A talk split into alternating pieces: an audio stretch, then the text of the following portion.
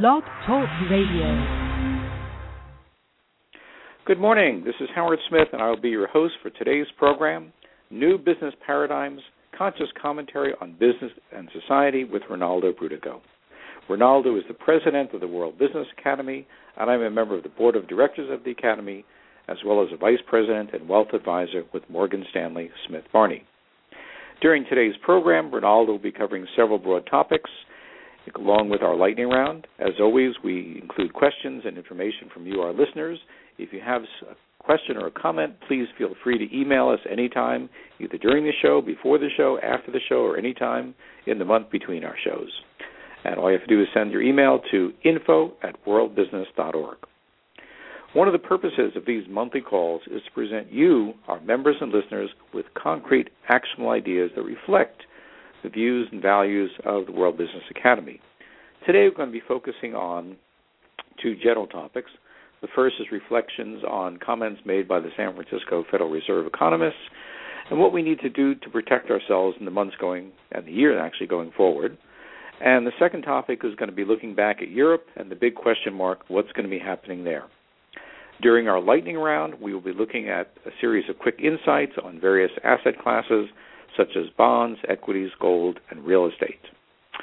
So, Rinaldo, as I said before, one of the purposes of these monthly calls is to present our members with concrete, actionable ideas that reflect the World Academy's, I'm sorry, the World Business Academy's desire to bring socially conscious practices on business and society to our audience. Can you expand on this in regards to today's topics and explain exactly what this means and entails? Well, I think that um, starting with what it means, thank you, Howard, for the introduction. Um, for all of our listeners and members, I'm just um, delighted that we gave it, as I do every December, we gave the, Academy's point of view uh, on the economy for the year 2012, and we were able joyfully to report that we thought the economy would be up uh, anywhere from the 2.2% that some economists thought would happen. Most, I guess, thought would be at least two, and we thought it could hit as high as three percent. Um, we confirmed that view in January's call, that it looked to us like that we were on a track for that kind of expansionary growth. And uh, the February numbers that have come in, I mean the January numbers that came in in the first week of February, uh, would further underscore that that's correct. And there's a lot of really good things happening in that regard. Uh, tax revenues, collections in at least 17 states are running ahead of uh, expectations. The federal government itself had more than a six percent increase in revenue from existing, uh, from from just the, the bounce back in the economy that's already been taxed in effect, so revenues are increasing. Uh, we still have a terrible, terrible drag on the economy with public sector firings. Uh, the federal government, states, and local governments are continuing to let people go at a horrific rate, uh, which is causing a real drag when you consider how many jobs the private sector has created. And, and it's kind of interesting. We we went from losing what 750,000 jobs a month the first month Obama was in office, and now we we flipped it by a million jobs a month because we're now adding 250,000 a month. That number can and should be higher if the 30 if if, if, if the state uh, governments would stop uh, trying to whack back the public sector. Um, there are plenty of things that are reasonable that can be done to reestablish the ba- appropriate balance between public sector unions and the states in which they operate. But the the, the, the vigor with which certain administrations, I would pick on Ohio, Wisconsin, and a few others, are going at this uh, clearly is more union busting than it is about economy building. And what I want everybody to know is, even though we're looking at that three percent number to get hit, and by the way, uh, just last a couple days ago, uh, Secretary of Treasury Timothy Geithner came out and said he thought it could go as high as three percent. That's the first time anybody's agreed with our position. But I think that the key issue here is people need to be extremely vigilant. We're a long way from out of the woods, and there are things we've got to keep demanding that our politicians do if we're going to stay out of the woods. Example: It's February. We haven't passed the extension that we need to pass by the end of this month for payroll tax deduction. That would have a huge negative impact on the economy if we don't. A continued um, firings of public sector workers in the state, and particularly the state level, local level, really uh, unacceptable, and they're going to cause a continued drain. The private sector is doing a great job, but it can only go so far. And I don't think you're going to see the turnaround in housing till we till we see a bottoming out of those uh, of the reduction in payroll in in in, in the public sector. So those are some general thoughts, uh, but I'm really pleased to say it's a good time to be back looking at the economy and seeing it move forward. We're going to cover Europe in the second half of the show, so I won't touch on that just now. Than to say, of course, it's a big question mark. But uh, I'm, I'm delighted that we're back in a situation where it's safe to invest in stocks, bonds, and securities in America, uh, and I'm hoping we stay that way indefinitely. Oh, good. Thank you, Rinaldo. Um, again, our first topic is reflections on comments made by the uh, economist of the San Francisco Federal Reserve. I'm actually going to intro that topic, and Rinaldo, we're going to flip roles here a little bit today. Uh, last week, I had the opportunity and the honor to first have dinner with one of the economists from the San Francisco Reserve, Federal Reserve Office, Gary Zimmerman, and also the former governor of the San Francisco um, Federal Reserve Office, uh, Robert Parry, uh, in conjunction with a program we put on the following morning at Cal State Channel Islands here in Ventura County, California, um, where Gary gave uh, his analysis of the economy, where we've been, where they're going. Uh, and this was the third year in a row we had one of the officers from the Fed speak to this uh, group. And among the biggest comments um, and changes that was noted by Gary, who's been with the Fed for many, many years in a number of different capacities, is that the Federal Reserve has had an enormous shift in fundamental policy about communication with the public and the business community. And they see that communication with the public as actually one of their policy options. Whereas before, any decision they made was often a surprise or last minute announcement. Uh, they Howard, tended. Howard, I'd like just to explain it for people because they might not realize what the shift means. It, it, it basically, you're talking about the policy that used to be basically the, the Fed said nothing was tight-lipped, and you had to wait till the notes were officially released weeks later to find out what really happened. And that's now, exactly if now, they release notes at all. Yeah. Well, of course, uh, on many of the topics. Yeah, many topics. Now, under Bernanke, and particularly since 2008, they've completely turned that around to where they make a point of announcing their intentions and their long range plans, not just short range and not just the next day plans, but long range plans. And you can access all of this information on the various websites of the different Federal Reserve branches. You can actually see their comments, their statements, their research, their analysis, and so forth. Uh, because they believe that a well informed public, and particularly business and banking public, are going to make decisions based on what based on longer term assumptions coming out of the Fed Reserve. And let's make it. Let's just use an example. So the, the big one last week, of course, was there. T- uh, Ten days ago was the the decision to announce that the Fed intended to keep interest rates low through 2013, which is two years ahead. No, 2014 actually. Through 2014. Right. And We're and, and the question is, of course, how that helps the business community. Why don't you explain why that kind of disclosure, which is new, causes the business community to have more information and what that information can be used for? Well, again, if you know and you're a business that interest rates are going to be stable, it's going to determine how you do your purchasing, your borrowing, your lending, uh, depending on what capacity and what role you're in. You know either how stable or how unstable things are going to be going forward. So if you know rates are going to be low, you're more willing to uh, make longer term investments and getting things back if you're suddenly not in danger of running into massive inflation. Now, what they actually are communicating, which is more important, other than just the fact they are communicating, um, is some, some key interesting facts. Um, their inflation target right now is 2%. The primary goal of the Federal Reserve, which comes into conflict with a lot of politicians on both sides of the fence, is for stability and growth. They have really essentially no inflation ex- expectation next few years. Real growth, um, they still look at it is in the two to two and a half percent category maybe slightly higher. They mentioned that last year real growth was also in that range and would have been almost a full percentage point higher in terms of recovery if the federal, state, and county governments did not engage in job layoffs.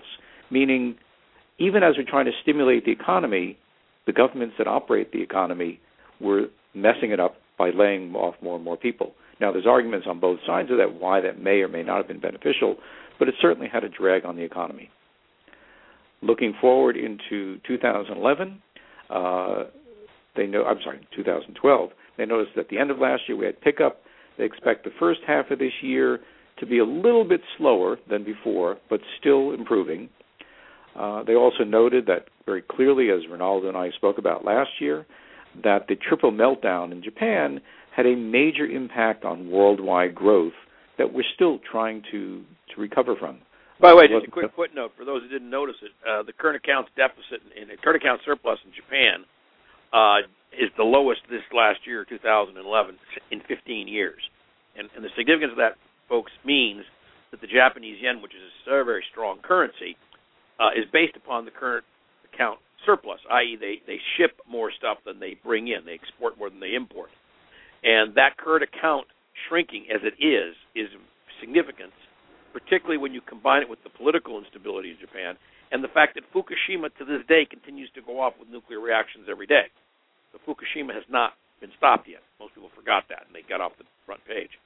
So there's a lot of things working against uh, uh, Japan right now, and they don't seem to have the political will to adjust to it. The current account uh, are beginning to show it, and I'm looking for instability um, to increase in Japan in the near term. Um, I don't think it's going to throw the world economy into a tizzy, but it's something people aren't looking at yet that they should. And once the we get past the European crisis in March, which I think we will, watch people start to refocus on Japan. Uh, right. You do get a sense that the Japanese are almost blind to what's actually going on. I don't know whether that's true or not, but it just seems everyone says, okay, if the government says we're okay, we're okay, rather than a lot of questioning going on. But that's that's another topic. Let me just finish up here. Uh, other comments from the Fed, which I think are very relevant to our listeners. Um, they first mentioned that the recession, which really began in their mind back in 2007, is definitely, as we've all experienced, uh, but they have the statistics to show it. It's the longest and deepest going back to the post World War II era. That positive side, current job growth, as Rinaldo mentioned earlier, is actually up, uh, and it has approached the average level for job creation that we've seen over the past 18 years. The caveat is that average growth of new jobs is not sufficient to make up the nearly eight million dollars. I'm sorry, eight million jobs that were lost during the crash. Yeah, by the way, just to put that in context for people so they can grasp it, Howard. 2011 saw, saw the same people number of people employed as were employed in 2001, 10 years earlier, and the population's increased. Right. So it's just it's important to note that we have to absorb new people, new entrants to the workforce, as well as rehire those who are unemployed. So that's part of the pressure. Uh, also, by the way, it also is part of the lift for the economy because it creates new buying patterns, et cetera. Right. One of the other comments they did make, and they always show the statistic, Gary showed it last year as well, is what they call the alternate unemployment rate, which is not the unemployment rate you hear on the news, which right now is at uh, lows since the crash, around 8 and 8.5, I think it was, Rinaldo, um, or 8.3. Yeah. Anyway, the alternate unemployment rate tracks all of those people who are out of the job market completely, who have stopped looking, people who are underemployed, uh, people whose benefits may have run out and aren't counted in some other capacity. And that one is approximately not quite double. And that actually has a name. It's called the U6 number. Yeah. And by the uh, way, let me jump in when you get through this because I want to just make a comment about that. Certainly. Um, they note that it's approximately 15% nationally, though here in California, where we all live, it's closer to 20%, still a significant number. And in part because of all these and the housing crisis, right now the housing affordable index is at an all-time high. Catch 22 is unless you have really good credit and credit scores, it's extremely difficult to get the kind of financing. Let, let, let me go into two things here, Howard. One is the um, the underemployed or the people who aren't looking category. An interesting phenomenon happened for the very first time uh, in 2011, and that is that the number of female undergraduates now exceeds the number of male undergraduates.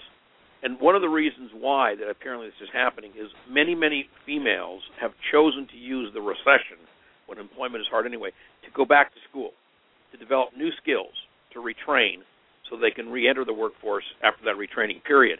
So it actually is turning out that we are creating a new education lift for what will be able to be hired, particularly in the female population, uh, in the next two years, three years. So that's a good thing. Um, the underemployment actually numbers are very tough to calculate. The Academy first started reporting on this number three or four years ago, uh, and uh, we pointed out how big the number was at that time because there was nobody paying attention to it. In having studied it closely now for over four years, it's clear to me that a big part of that is not just women who went back to school, which is a good thing. It's not just men who go back to school for retraining. That's a good thing. It's it's also about people who are 55 years old and older who end up having to settle for flipping burgers instead of a middle class job. Uh, there's there's there's a there's a tremendous amount of underemployment. It's it's about the airline pilot who's making 40% less today because even Americans now going through a bankruptcy. So there, there, there's, there's, there's these underemployment issues are very, very thorny. And what it comes down to ultimately for you, me, and everybody listening on this call is we need the government to be more proactive in remembering that jobs is the issue. Uh, we don't have a uh, we don't have a, a, a deficit problem in this country now. We have a revenue shortfall problem, which we've talked about, talked about many times. But the real issue is jobs, and anything we do that takes jobs off the front burner hurts us all. So when I see contraception being given the airtime that it has when there is no serious constituency in America, including American Catholics, who don't believe in contraception. And that that gets thrown up as the big issue when in fact the real is, issue is jobs, jobs, jobs.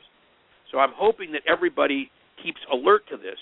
Keep your politicians at whatever state, federal, national, and international level focused on it, because that's the way we get from here to there. Uh, you know, the other thing I want to point out is the austerity measures that the European Union is engaging in, which we'll be talking about later, are not working. The three countries who tried the hardest with them are all in the tank doing severe double dip recessions Spain, and of course, England. And I think you'd have to argue Ireland as well. And my guess is that you'd call it Portugal, it's just not one of the three majors. So I'm I'm suggesting in this comment that people really need to be alert at the political process so we don't get confused with a lot of silliness thrown at us. We keep focused on we must create more jobs and they have to be better paying jobs, which is why I'm extremely happy with what's happened in Michigan, for example.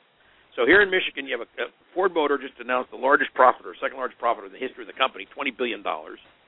Uh, their operating profit was eight, at least eight percent higher than it was last year alone. The profits came from North America because the the automobile industry in America got bailed out. They're losing money in Europe, but they're making money in America. GM has recaptured the title of largest automobile manufacturer in the world, and the state of Michigan has got a surplus in its budget for the first time in years. And by the way, the Ford auto workers who agreed just last year to a renewed contract and got a $3,750 advance bonus on this year's performance just heard yesterday they're going to get an additional three or four thousand dollar bonus every single worker. So there's and that lots pumps of good a lot of money into that in economy. It pumps a lot in the economy. So there's a lot of good stuff happening, and that's in the manufacturing sector. So I just want to point out that there's some really good news happening, and that should give us the encouragement to keep doing the right things, not to stop doing them and cause us to fall back. Right, very much so. And I just want to mention the very last point that uh, Gary made was the downside risk, which we're going to talk about in the second half of our show, of what's going on with Europe and whether or not they can resolve their issues. As I mentioned to them, the European strategy seems to be named after an obscure city in Bulgaria called Muddling Through. That seems to be their highly scientific method for trying to fix the economy. But we were going to talk about in the second half. Rinaldo, any other comments you want to make on the general economy? Uh, for example, I noticed this morning there were stories in all the newspapers that suddenly oil is going to spike through the roof. And the oil industry, in its typical fashion, to try to make as much profit as they can before the election cycle, has filtered out information that oil will uh, spike up until Memorial Day and then slide back down again. Even though it actually hasn't gone up yet, even though there's been no significant impact from Iran, they're blaming it on Iran this year. There's always something to blame it on, but yet we're seeing the same pattern um, of an inflationary price in oil that is being publicized in advance, knowing it's going to drop down before the elections again. And interesting that it comes just as the Federal Reserve and others are noticing that the economy is getting back on track. And the question is, are they, in a sense, trying to slow it down um, by jacking up oil prices, taking advantage of an economic recovery? It's exactly what we saw last spring, just as it was good news on the horizon. Any thoughts on that, Rinaldo? Yeah, I mean, I think that um, the, the the American public, I hope, is getting wise to this whole game. Uh, you know, I mean, the theory you have, Howard, is that they do this all the time because they know they have to drop the price of oil come uh, August or September in advance of the elections, so they don't trigger more backlash. The truth is, there's no reason for oil to be going up right now.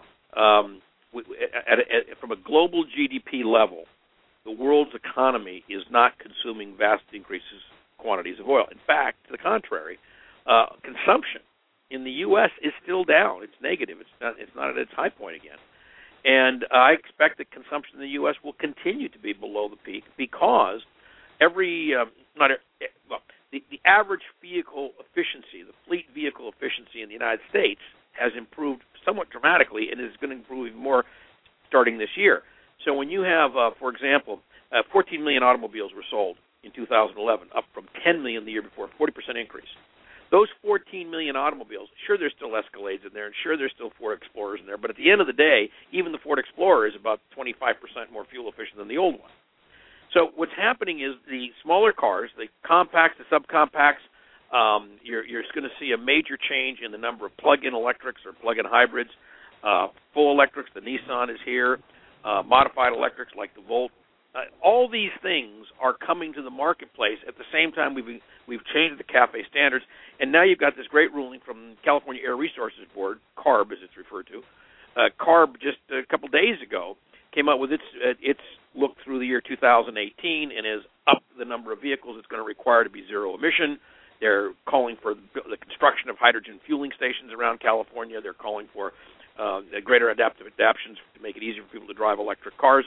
So these pressures, and, and, and California is very much a bellwether state when it comes to cars.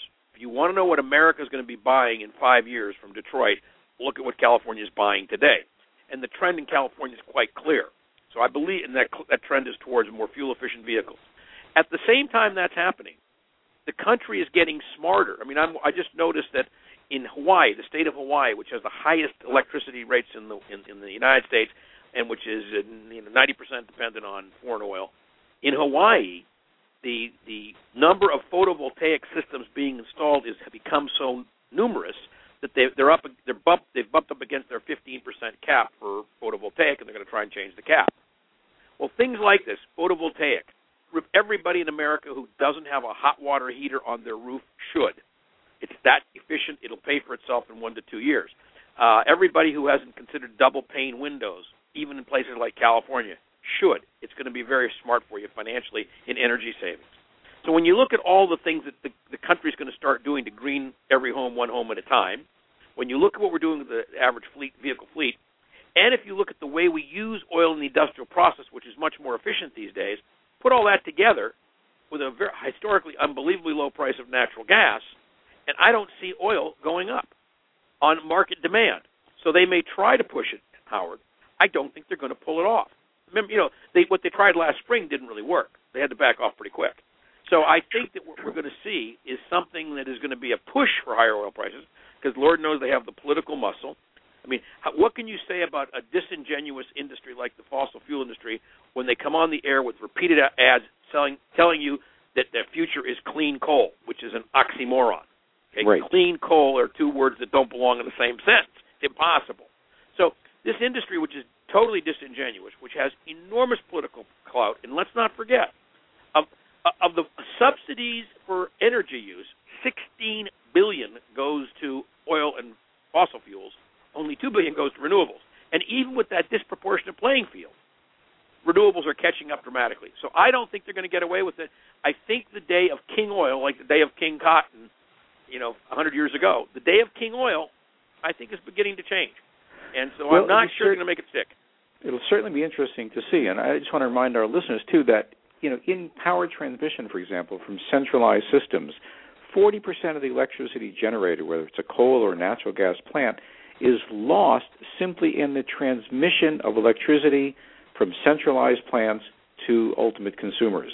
And that one of the benefits of individualized or localized solar systems or other alternative energy systems is the immediate savings of that 40% that's lost in transmission which means overall you're not only reducing your own consumption, you're reducing that surplus consumption, which significantly should reduce the overall cost of systems. And it's why the fossil fuel industry is fighting like crazy to uh, stay preeminent.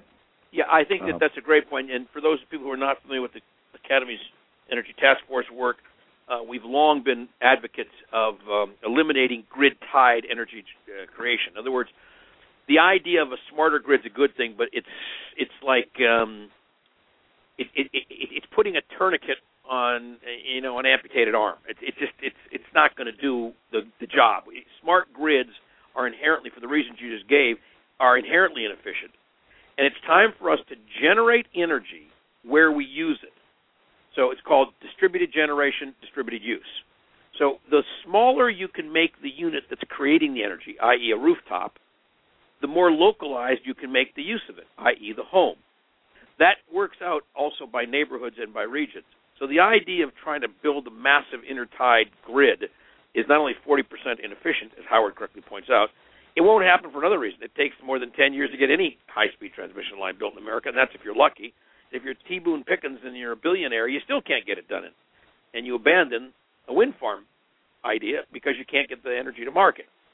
I think all of these idea. things, by the way, are tied to one other factor that's really important, Howard, and that is, as you know, the Academy does a lot of work with the Pentagon, and and trying to uh, use the Pentagon's in, initiative towards green fuels as a way to help spark that in the civilian sector. And and it's there's no question that the military is pushing really hard now to get off of fossil fuels as fast as they possibly can. And I'm looking for significant breakthroughs uh, in the in the near term. Now, if we were to have an election and a retrograde thinking process took hold, where we, you know, drill baby drill became the mantra, or you know, we, there's nothing wrong with America that more natural gas and coal can't fix, then we're going to have we're going to hit a, a brick wall. But on the assumption that the American public has been beat up enough and is willing to protect themselves so that they don't get stuck with higher and higher fuel bills, with the one exception that all commodity prices rise during inflationary periods, and we are looking at a period of inflation this year coming up of a minimum of two to three percent, I would guess.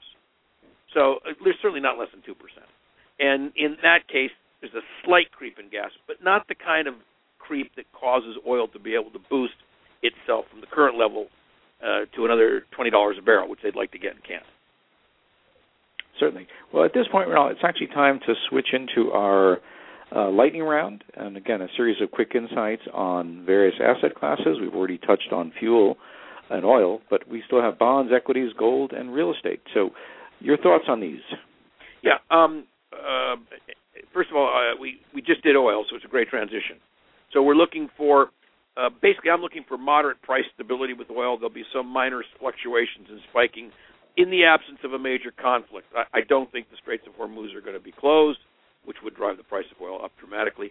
I don't think there'll be any other major disruptions. If there are, of course, all bets are off. by the way, watch Nigeria. If there's a disruption, it's more likely there than the Straits of Hormuz. You've got the you've got the the the, the, the insurgents in Nigeria are battling with more weaponry now than ever before. Uh, the government has been completely deaf to the plight of their own people. Uh, it's a kleptocracy where the top aristocrats may take all the money and leave the people dealing with the with with with with, with the back end of the pipeline and all the worst um, pollution issues, literally oil soaking their farming land, and no money. So you've got a and you've got now you've got a, a an active, unfortunately, because it's gone on so long and Shell has funded it, the Nigerians, that now you have an active Muslim kind of jihadi ingredient along with the economic uh, insurgency.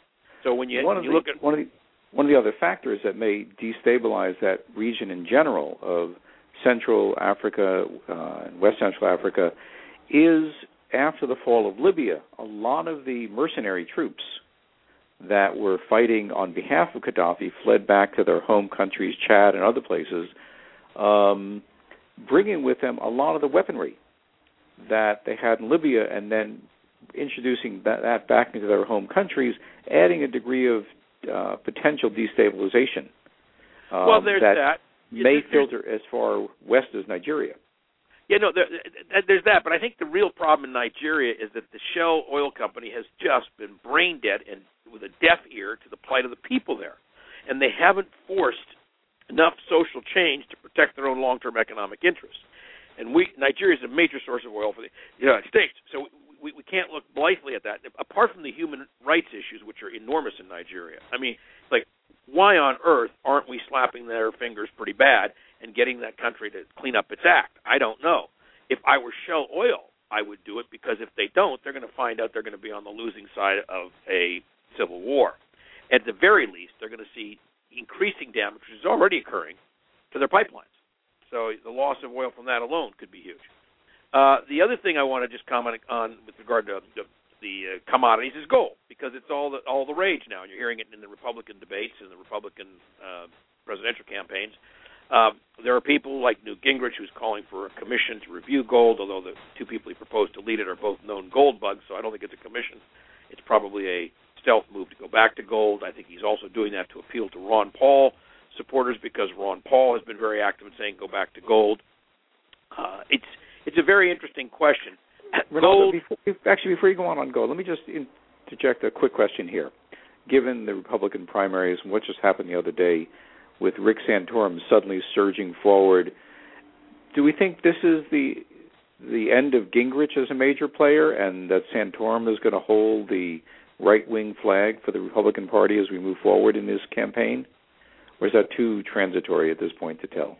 Well, you know, I think that um, people have made the mistake of counting Newt Gingrich out too soon in the past, as you know, twice in this cycle alone. But I think in this particular case, I think the die is cast. And the reason is as much to do with Romney as it does with Santorum. Romney is so antithetical to the conservative base of the Republican Party, the anybody but Romney movement will not stop till it gets its anybody but Romney candidate. It's decided, I believe, Santorum is a better candidate for that position than Gingrich. They're probably correct in that regard. In other words, Santorum galvanizes the conservative base. Gingrich was acceptable to them, but when when um, Romney unleashed his enormous PACs, I mean the amount of firepower that went into Florida particularly, and some of the places where he's been running these incredible ads, uh, basically there's just too much dirt on Gingrich. And when you unload ten million dollars worth of ads on your on somebody's head, it comes back to haunt. And I don't think Gingrich can recover from that. Whereas Santorum, uh, his biggest issue when they start unloading the firepower on him is going to be he was one of the leading guys in the Congress who used earmarking. He's got some real problems with that. He's also got some problems with uh, money he's taken since he left office uh, given to him by interests that he championed when he was in office. Uh, he, Santorum is not Lily White when it comes to money in politics. Where he is quote Lily White is because he's the, apparently the only person in America who's willing to say that they don't believe in contraception and that it shouldn't be allowed. I mean, that is such an extreme position, Howard. I mean, it's mm-hmm. it's baffling to me.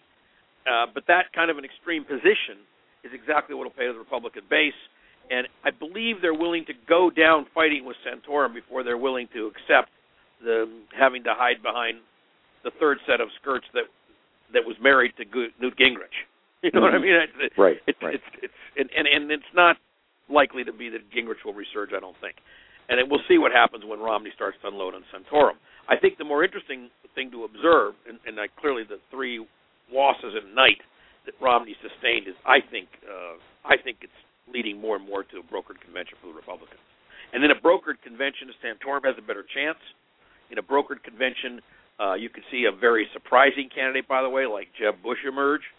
So this thing is anything but over. I'm not. I'm not assuming that Romney's going to be the candidate. I'm just assuming Gingrich isn't. And I'm fascinated by how well Ron Paul is doing. I mean, he's the one guy in the race. He's 76 years old. He's got incredible vigor.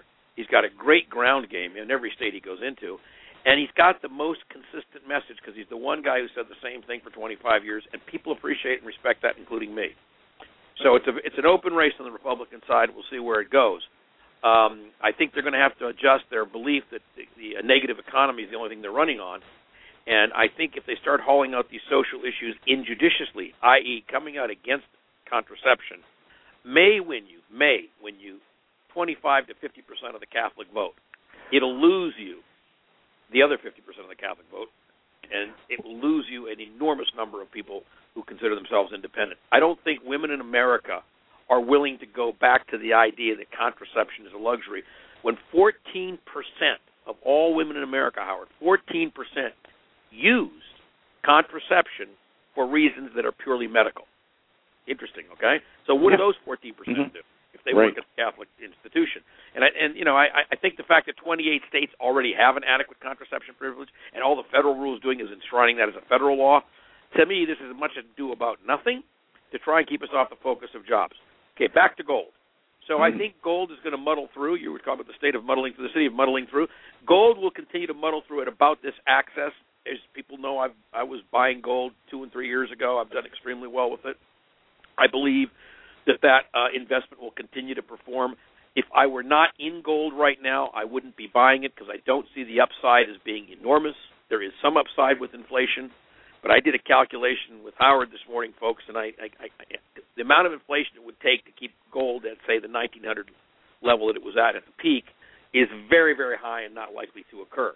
So I see that gold's got as much room to go down as to go up. If you got gold, hold it, and um, each month we'll revisit when you should sell. But at this point, I'm a hold, get ready to sell on gold, not a hold, keep buying or buy on gold. Other commodities that we can talk about, uh, Howard, have to do with the industrialization that's going on in China and India. Both those countries have slowed. China, in the case, by three GDP. Uh, India by at least that uh, percentage-wise more. And um, I see um, India muddling, muddling, muddling. I'm very troubled by uh, the most recent things coming out of India, where they barred. Basically, they're going back to the old days when they had a controlled currency, blocked currency. Uh, they're doing it now with blocked retail. They're blocking their economy.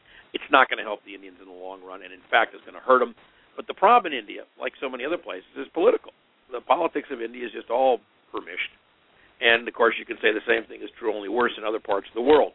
So when you look at other parts of the world that are in trouble, declining in, in Indian consumption, declining Chinese construction, by, by that I meant consumption construction, not necessarily personal consumption.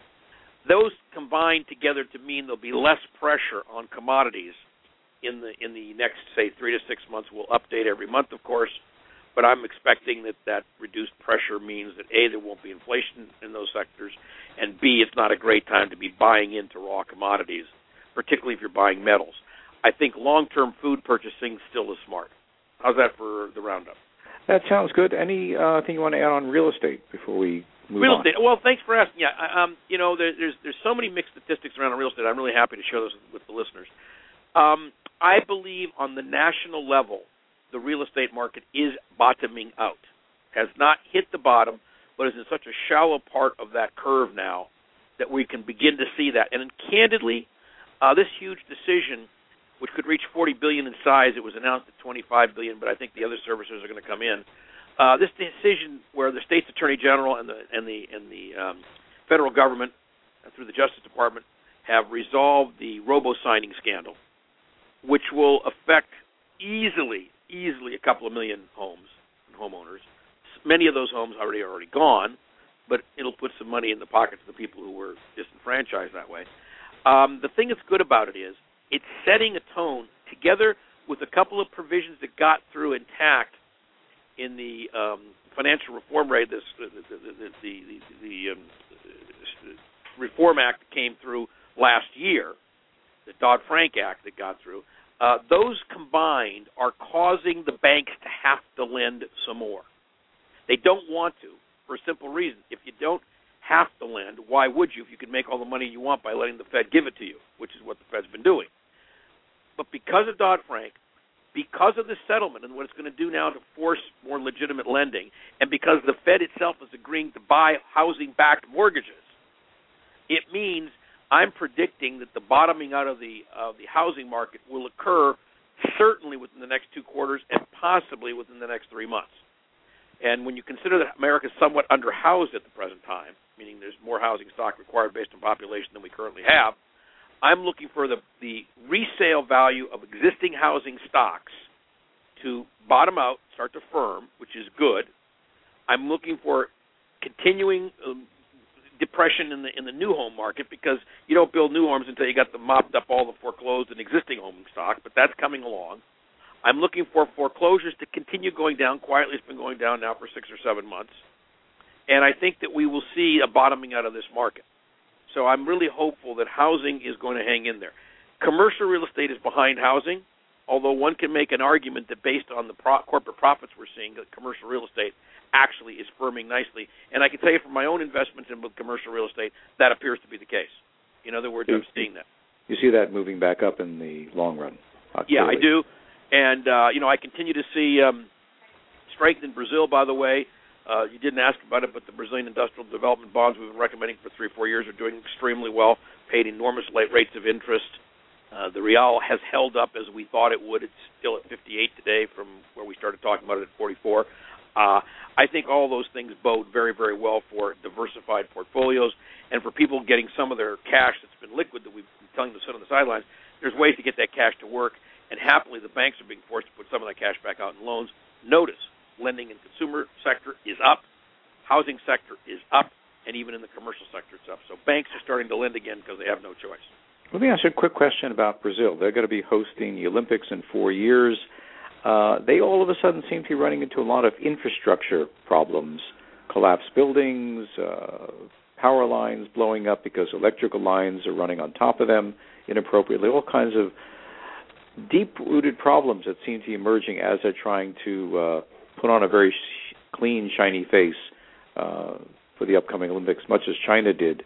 Uh, it was now eight years ago, six years ago. Yeah, yeah. I, yeah. I think um, first of all, uh, people have to stop and just remember how far Brazil's come in the last 20 years. Uh, that was a country where 3,000 percent inflation in a given year was not. Actually, they achieved that. They actually did 3,000 one, year, 3,000 percent. So, in a country where inflation causes the real to change every five minutes, which is literally what happened for years and years, in a country where which kept having uh, uh, caudillos, uh, military leaders, uh, in a country that was having a difficult time establishing a democracy, in a country that had a very, very difficult time establishing a firm, non-corrupted commercial sector. When all those challenges were facing Brazil, and in the last 10 years they've come out of them systematically and they've added at least a million to 2 million people more to the middle class, which is the reverse of what we did in the United States.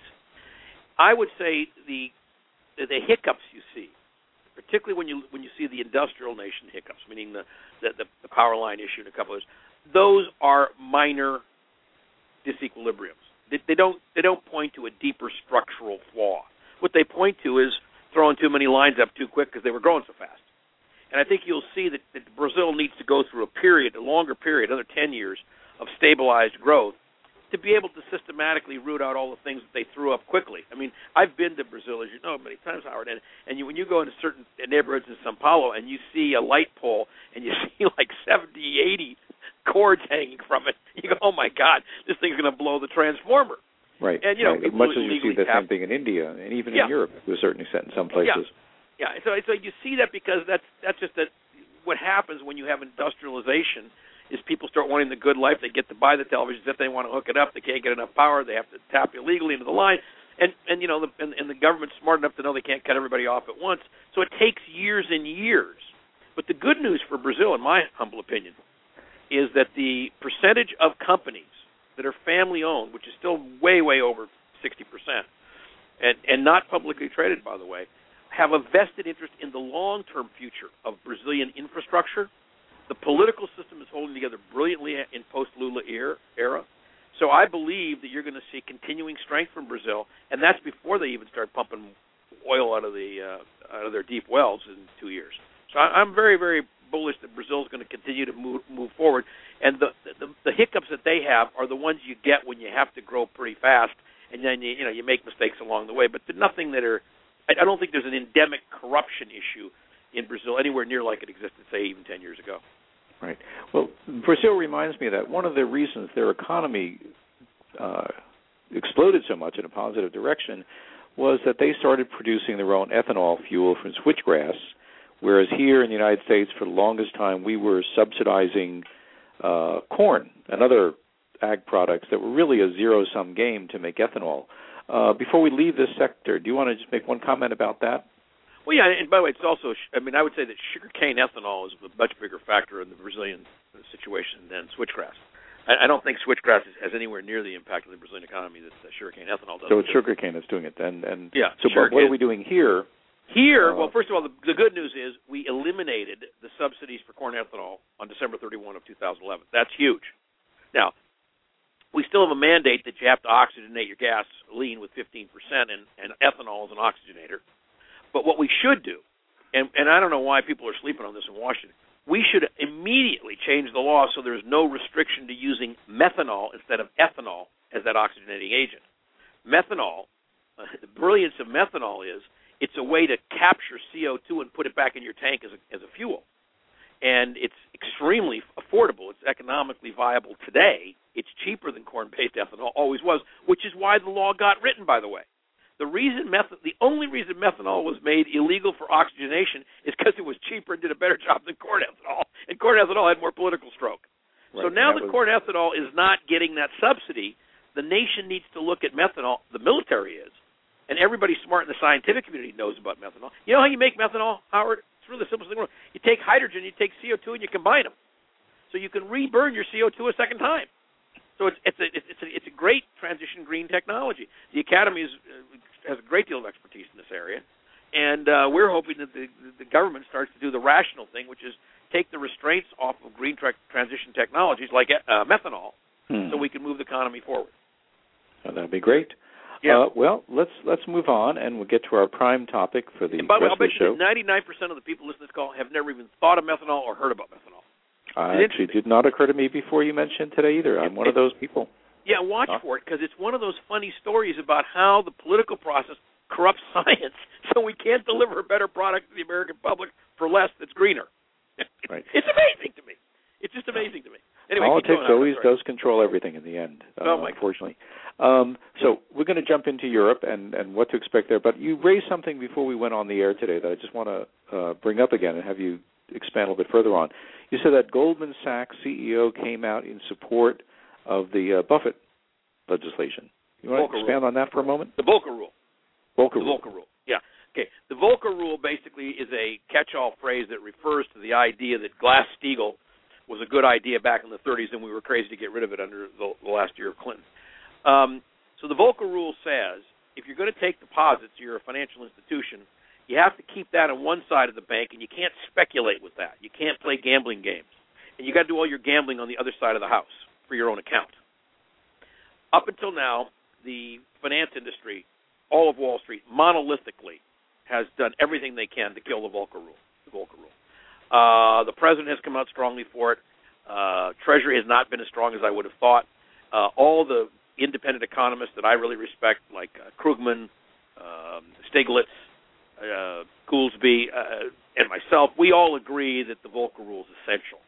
Uh, in fact, if anything, it's too it's not strong enough, but it's a step in the right direction back to Glass-Steagall. Well, Salomon Brothers, which is without a doubt the most potent politically and otherwise financial firm in the Goldman world. Sachs, not Salomon Brothers. Oh, excuse me, Gold, uh, Goldman Sachs. Yeah. The most uh, uh, the uh, most potent force in American um, politics for over a 100 years. That the chief financial officer, so the guy who's supposed to be in charge of counting the beans for this enormously powerful firm, which basically has undue influence over the U.S. government, has the first firm to break with the pack and say, you know what, the Volcker Rule is a good thing. And uh, I'm really, really pleased about that because he correctly noted in his remarks yesterday that if they if they did a Volcker rule, it actually could increase their their their tr- their trading profits and give and leave them free with their own private equity monies to go ahead and gamble all they want. And so if you if you if you look up um, you, his name is David uh, Viniar, by the way, uh, V I N I A R, I believe is the spelling. Uh, chief financial officer, and and you you you got to just appreciate that Goldman knows that he's saying this, and therefore this is the Goldman position. I think that's a huge, it's a watershed event. I believe that means we'll get the Volcker rule back, and I got to tell you that's enormously good for American consumers and for the world at large, by the way. Okay, with that, let's move on to my favorite new European village, muddling through. Um, and tell us what is going on in Europe, and what do you predict over the next uh, next few years? Okay, well, I mean, let's do, let's start with Greece because everybody is focused on it. Greece, as we've said repeatedly in these conversations on, on our, our monthly call, is not that important to the overall economy of Europe or to the world, frankly. It has symbolic symbolic uh, importance because it was on the verge until last night of becoming the first country to have to be forced basically out of bankruptcy, in fact, out of the out of the euro market. And a lot of people are worried about how that would look and how it would unravel, much more so than I've been. As you know, in these calls, I've been fairly sanguine about whatever happened in Greece. And in fact, I can make a strong case maybe in Greece's interest to drop out of the euro, and I can make a case that it's in the Europeans' interest the Euro, uh, to let them do so, because the euro was put together with no exit mechanism, and that's a fatal flaw. Uh, so what we're looking at is they are going to qualify now for the next 130 billion euro loan. Uh, the austerity measures there are going to be even worse than what we, we've seen. The public in, in Greece is already rioting. Strikes have been set for tomorrow. Uh, I don't think austerity will solve their problem, but at the same time, uh, the Europeans needed to do something. So any resolution for Greece in the meantime is good to take it off the front burner. The real action in Europe, oh, by the way, in the in, in, as a reflection of that, uh, the Italian government has been credited with um, minor steps, frankly, but enough that it shows that it's going in the right direction. And the Italian government was able to go back to the bond market and, and go back to borrowing at the kind of sovereign rates that one would hope for a stable country, uh, about three percent, uh, down from you know these more than double that at the peak of the crisis. Uh, Spain, likewise, at its most recent bond auction, uh, did well. So so Europe's settling down, and everybody's kind of holding their breath, waiting to see what's going to happen in March.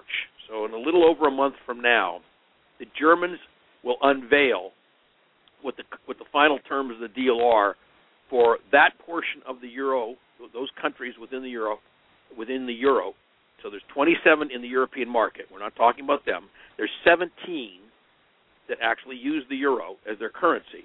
Of those 17, some but not all, I predict, are going to agree to a new discipline which will cause those 17 to, in effect, agree to some form of political mutual control, i.e., they will be a confederation of some number below 17.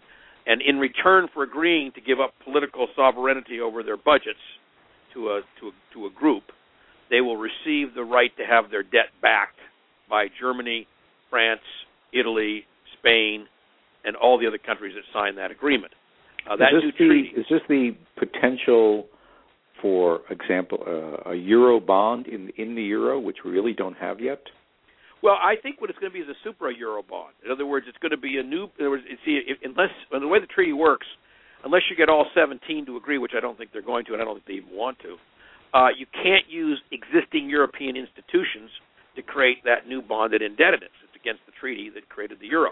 However, if some subset of that 17, let's say 15 or 14, decide that they are willing to trade political autonomy, so some give up some of their sovereignty, in return for having their debt backed by a new agency. That new agency could be set up in the blink of an eye and would have the backing of all these major European countries, and it would in, it would then be able to issue indebtedness that anybody in the world would buy because it would be, by definition, inherently more solid and stable than the euro itself.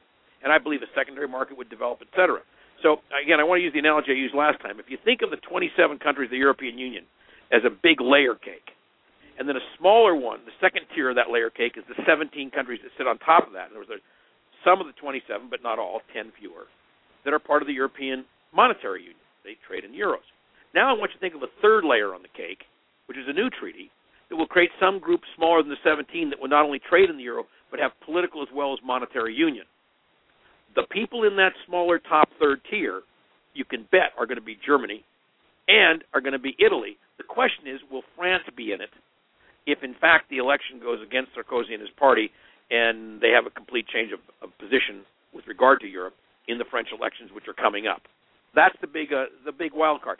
I personally believe that even if France drops out, which I don't think they will because it would be economic suicide for France, but if they did, I believe Europe would continue on without them because the Germans, the Spanish, and the Italians together are big enough to, to run the whole game. So I, I'm really looking forward to Europe getting its act together in March.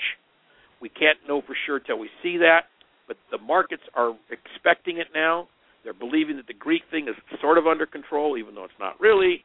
And I believe what you're going to see is a continual, slow but methodical pace forward by Europe to resolve the crisis uh, in which muddling through becomes a new capital city mm-hmm. of Europe. You know, just that comment of muddling through. I don't think they're muddling. I think what's going on, and I've spoken to this in the past. I think that Angela Merkel has been telegraphing all along where she's going, and the way it seems to me, she's getting there.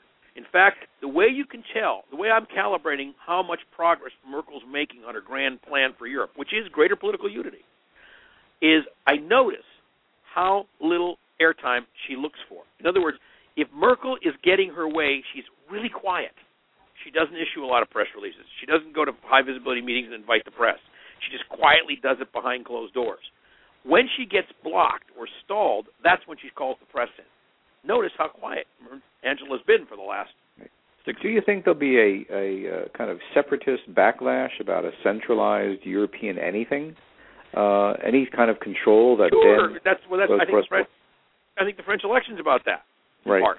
But but but but I don't think it's relevant because I think either you either you think Merkel's right and she's got the ability to pull it off, or you think she's wrong.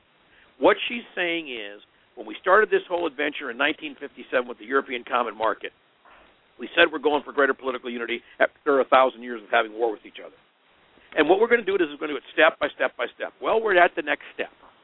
Everybody knew who drafted the European Monetary Union documentation, and I know some of them personally, were completely aware of the fact that you cannot have a monetary union without a, without some sort of fiscal union because you can't. That's like allowing people to print money as much as they want, which is what the Greeks did, right, and, and others. Well, now that we know that, and everybody in Europe knows that, the next step in political union is to say, okay, we did the monetary union thing. Okay, how many of you are going to sign up for some political union as well? I predict it will be a majority of those 17 countries. It won't be a, a small majority either. It'll be a large majority. Well, let's hope that this does end up resolving itself, because as everyone's been saying, that's the uh, the big time bomb hanging over the world economy at the moment is whether Europe resolves its issues or not. Anyway, Rinaldo, we're winding. By the way, you know the other thing to watch besides how quiet Angela Merkel is, which I think is the best indication. Mm-hmm. People should be watching the Swiss franc. To me, the Swiss franc's like a barometer. I mean, those folks in Switzerland, they're really smart and they're really financially driven. And if you watch out what the pressures and how they deal with the pressure on the Swiss franc, it gives you some sense of where they think it's coming out. And the betting, the way I'm seeing the, way I read the franc right now, they're betting Angela's going to win, and I'm betting she is too. Well, good to hear that. Um, let's look here, and we're basically uh, three minutes away from the end of our show. Time to kind of wrap this up, and uh, your last-minute closing thoughts on where yeah, we are my, today. I where do you start, think we're headed? I want to end where I started, which is Howard. I just I implore people, as the economy starts to pick up, please let's not take our eye off the ball keep the pressure on the politicians, particularly in the United States, but I'm saying this is true of every country in the world right now. Keep the pressure on jobs, jobs, jobs. The problem in this country is not that we exported too many jobs. Six jobs out of seven in this country are service workers. They can't be exported because they live here. And I and may remind seven, people that we are still the world's largest manufacturing economy, despite all the illusions that we're not a manufacturing nation. Yeah, and not only that, but our manufacturing sector has grown in each of the last four quarters. So we're, we're and by the way, the interesting comment that was made to me um, by someone this morning was, yeah, but the manufacturing sector is getting bigger by having more machines, so there's fewer people running the factories. Yes, that's true, but automation always helps you then open more factories because you become more competitive.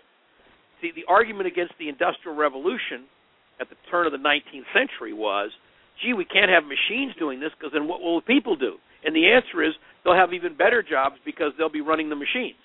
And of course, that led to the huge increase in wealth the Industrial Revolution provided. So we're we're sitting here at the same same juncture. Keep the politicians focused on jobs, and keep the world focused on green energy. We must get off of fossil fuel. The addiction is killing us. It is suicidal. It's worse than smoking cigarettes. We've got because because it's clear we've already the, the planet has a fever, and the damage. And I'd like to do this next time, Howard. Next week, month, I'd like to talk a little bit about an update on climate change because it hasn't been on the front page for a while, and it needs to be.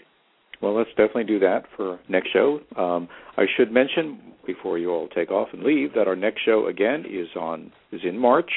It is on the second Thursday of the month, and if you want to mark it on your calendars, it is the 8th of March at 11 a.m. Again, second Thursday of the month, we'll be back on the air. In between, if you'd like to send us any questions, any comments, anything you want to see us consider, please shoot us a note at info at worldbusiness.org. In fact, and Howard, let me let me add to that. It, it, what really gives me juice, folks, is when I hear that more and more people are listening to the show, and when I get questions ahead of time sent in to us for us to, to deal with. Hearing back from you really gets me going it gives it, it gives me the energy to keep digging into the facts, keep looking at the questions, and keep reporting it back to you. So if you want to know how to keep me going, since you're not paying me for this, it's to give me the support of knowing that you're not only listening, you're telling your friends to listen, and you're sending in questions before the show of what you'd like dealt with, because that's what the academy is here to do. We're an organization that's designed to serve, and what we try to provide people with is the kind of insight they'd get if they were a senior executive at Goldman Sachs, but you don't have to go there to do it. We'll, we'll do it for you over the show. Right. And again, that email address is very simple. It's just info at worldbusiness.org. And with that, Rinaldo, our time is up. It's time to say goodbye to our listeners, and uh, we hope you tune in again next month for us. Thanks very much, Howard. Thank you, too, Rinaldo, and thank you all for listening. Bye bye now.